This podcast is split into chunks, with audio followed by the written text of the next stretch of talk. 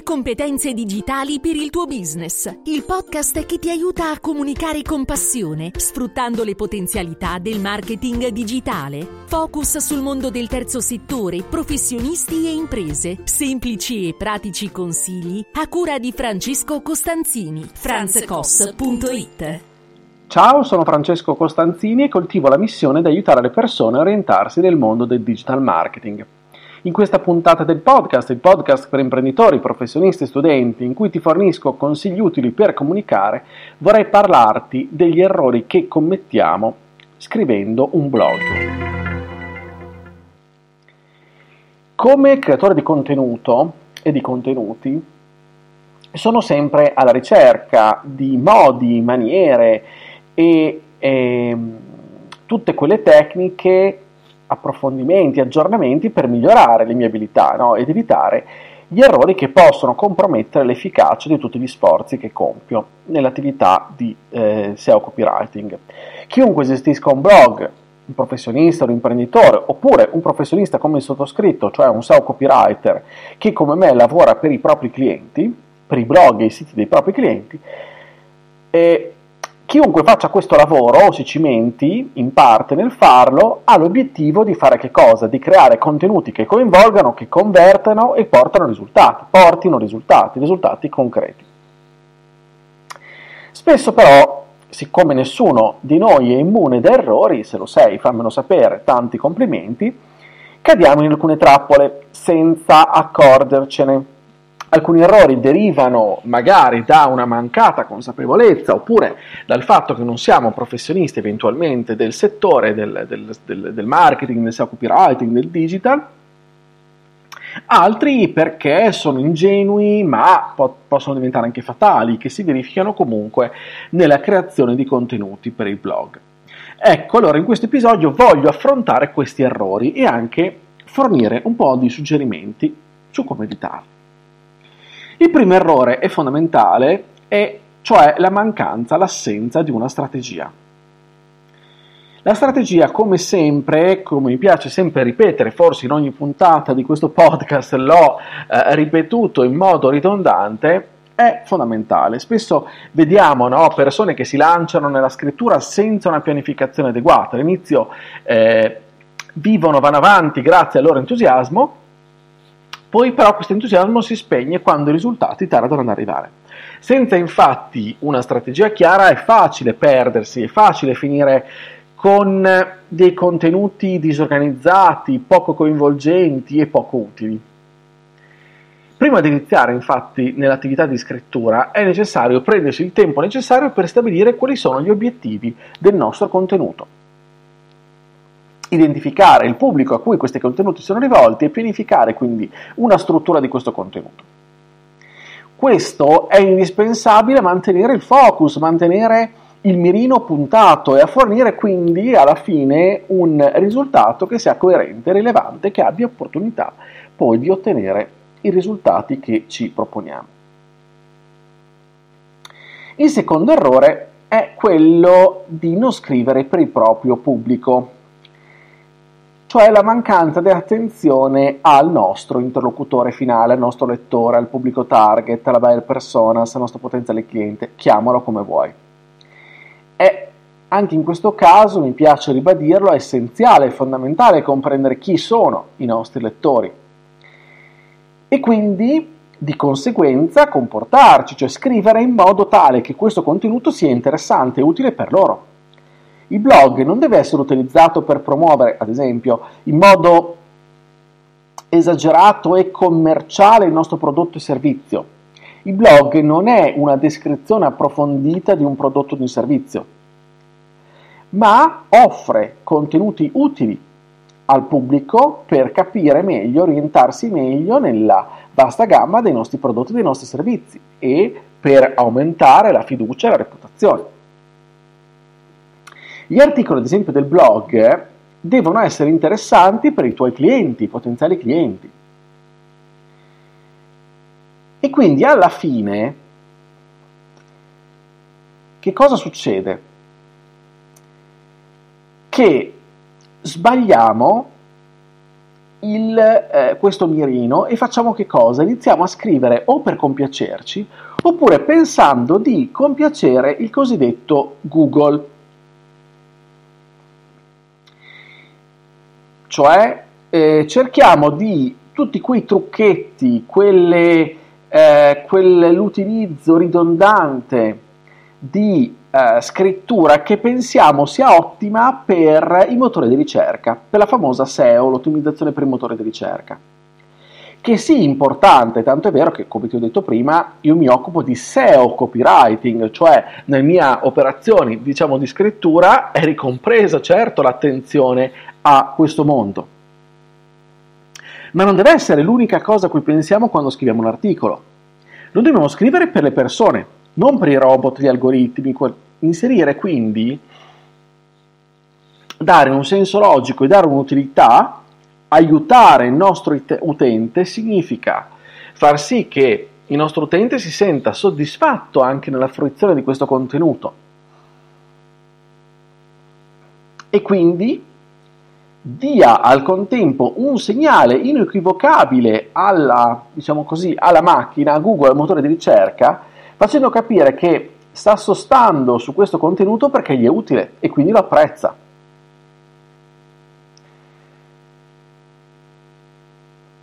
Quindi è importante capire che non scriviamo per noi stessi, scriviamo per gli altri, in ottica degli altri, in ottica dei nostri clienti, dei potenziali clienti. Quindi fare SEO è innanzitutto rivolgersi a loro, ai loro bisogni. A proposito di questioni un pochettino più tecniche. Un altro errore che commettiamo, il terzo che ti voglio descrivere, è quello che succede molto spesso, cioè, lo anticipavo anche prima, sbagliamo l'intento di ricerca. Mi spiego meglio. Un articolo di blog deve intercettare quello che viene definito un bisogno, una domanda del nostro potenziale cliente. Il contenuto quindi soddisfa l'intento di ricerca del mio potenziale cliente o lettore. Qual è l'intento? Avere maggiori informazioni su quel, eh, su quel prodotto, ad esempio, in logiche meno commerciali, ma più, eh, diciamo, eh, che girano attorno a logiche commerciali, ma che non sono specifiche. Quando il nostro potenziale cliente eh, apre un nostro articolo di blog è perché probabilmente ha trovato una risposta in questo articolo a una domanda che aveva posto al motore di ricerca. Gli utenti compiono per la maggior parte sui motori di ricerca domande di tipo proprio eh, eh, di questo tipo, di tipo intenzionale, di tipo informativo. Hanno bisogno di maggiori informazioni. Quindi il contenuto che andiamo a creare deve soddisfare all'interno di un blog, deve soddisfare questo intento di ricerca. Dobbiamo far trovare all'utente il contenuto che sia più pertinente possibile alla sua ricerca, altrimenti lo facciamo fuggire.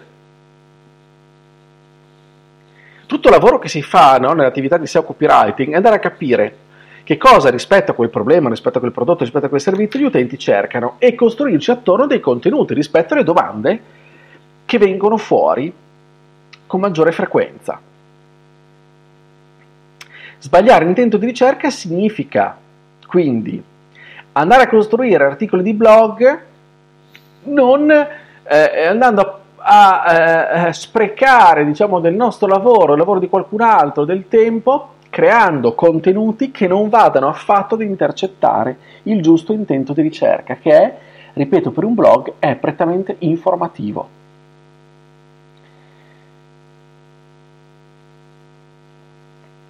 Te la semplifico. Se una persona vuole vedere il prodotto o il servizio, non va in un blog, va direttamente nel sito dove tu offri quel prodotto o quel servizio. Ok? Deve essere rimandato lì. Non è che nel tuo sito il prodotto o il servizio deve essere nascosto, ci mancherebbe altro. Il blog però serve appunto, come abbiamo già detto in altre puntate, proprio per creare quei, quel contorno giusto, quell'autorevolezza giusta per poi farti scegliere. Quindi dobbiamo andare a cercare per farci trovare tutte quelle domande, quindi noi delle risposte, inerenti a quell'argomento specifico. Quarto errore è non utilizzare il linguaggio adeguato alla nostra clientela.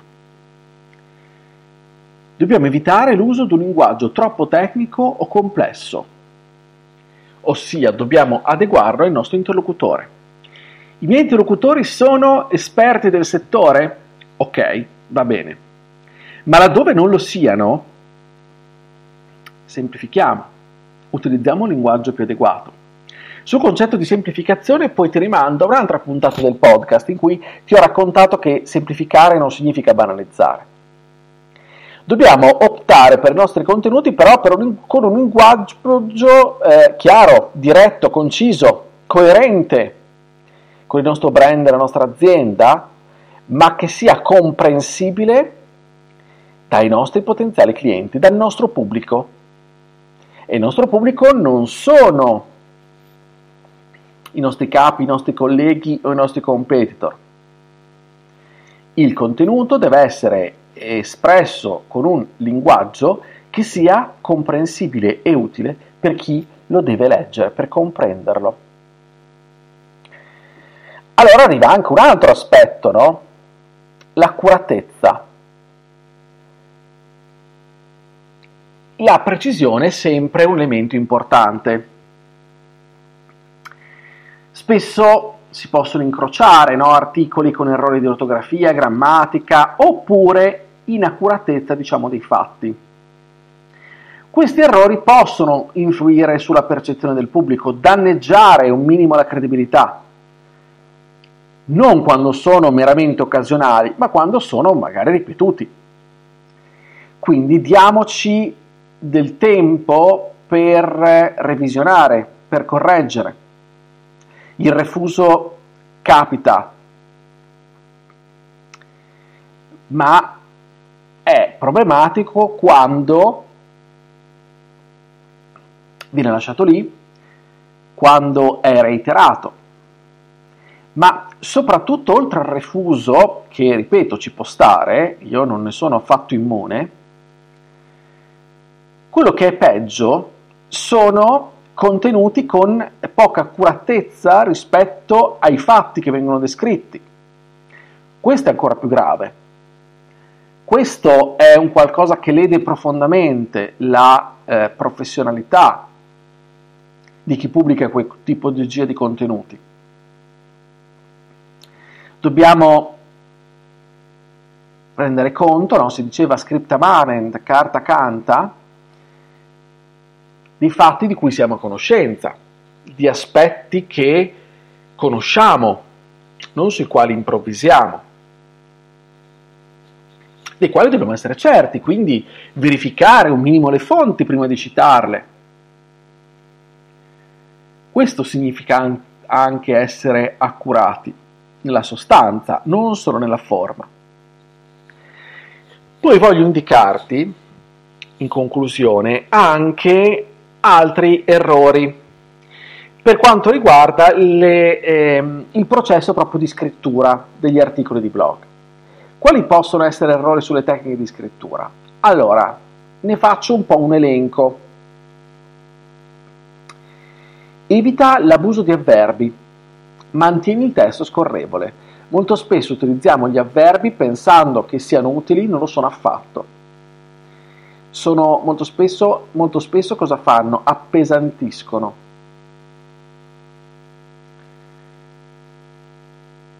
Utilizza, questo, questo richiede un po' ripasso anche grammaticale, della nostra grammatica italiana che è così ampia e così anche complessa, utilizza forme verbali attive invece di passive per maggiore chiarezza.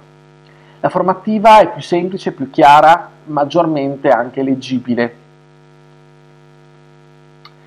Evitiamo la ridondanza, sia in parole che in concetti. Minima quantità efficace, mi piace sempre dire.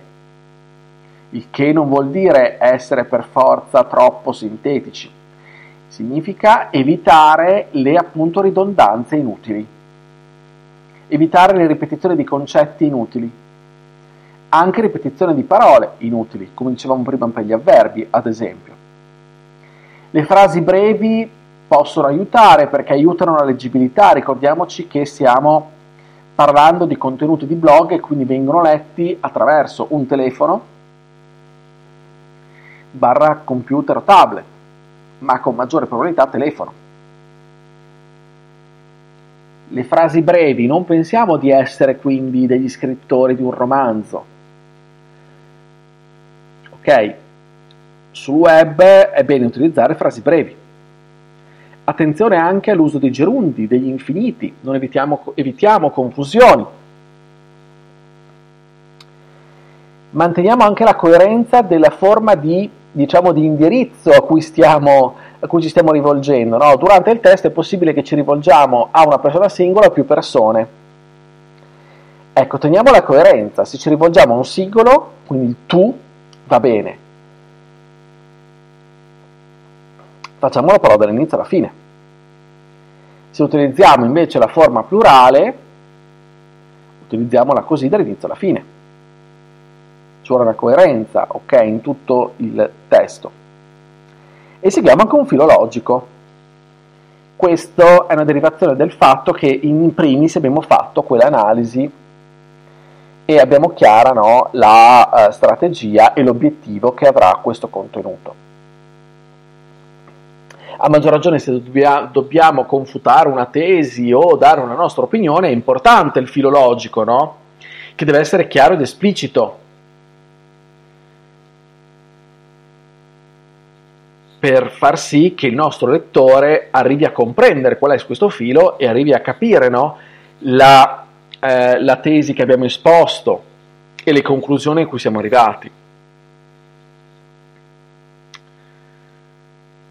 Quindi ho voluto elencarti un po' tutti questi errori che partono in primis da non avere la strategia, ripeto, non scrivere per il proprio pubblico, a sbagliare l'intento di ricerca, a utilizzare un linguaggio non adatto, a essere deficitari nell'accuratezza e nella fondatezza di quello che scriviamo, e poi ho sottolineato alcuni di quelli che possono essere errori di scrittura proprio nella pratica. Il nostro obiettivo allora è creare questi contenuti che, seguendo queste, questi suggerimenti, inizieranno ad essere di qualità perché saranno utili e interessanti, oltre che godibili, leggibili, fruibili, chiari, diretti. Tutte le volte che realizzi un articolo di blog, o anche se vuoi mettere in verifica i tuoi articoli di blog passati, Fai questo. Dopo le, tutte le revisioni stilistiche, ortografiche, eccetera, guarda il tuo contenuto e chiediti di fare alcune domande. La prima, qual è l'obiettivo di questo articolo? La seconda, per chi sto scrivendo? La terza, a quale intento di ricerca corrisponde il mio contenuto? Sto utilizzando il linguaggio giusto? Ho verificato le informazioni e riletto attentamente? Se diamo delle risposte corrette, allora pubblichiamo. Corrette nella logica, seguendo la logica di cui ti sto eh, raccontando in questa puntata. Se invece inizi a nutrire qualche dubbio, nel senso che potresti non avere ben chiaro per chi stai scrivendo, o quale sia poi alla fine l'obiettivo di questo articolo, o altro tipo di dubbi, ecco, non pubblicare, prova a capire come puoi andare a modificare, migliorare questo contenuto affinché sia davvero un contenuto che ti possa essere utile per la strategia. Perché l'obiettivo non è pubblicare una marea di contenuti tanto per, farlo, ma nel modo più corretto, con i contenuti più corretti. Allora ti ringrazio dell'ascolto, se questa puntata ti è piaciuta puoi condividerla sui social, iscriviti uh, al podcast Competenze Digitali, mi trovi su tutte le piattaforme di podcasting per non perderti anche gli altri episodi. Segnala magari questa puntata a qualcuno che ritieni possa avere questa tipologia di problemi e magari potrebbe essere ispirato da queste mie parole. Io ti aspetto sempre sulla mia casa, che è il mio sito franzcos.it, lì troverai riferimenti, contenuti che possono esserti utili.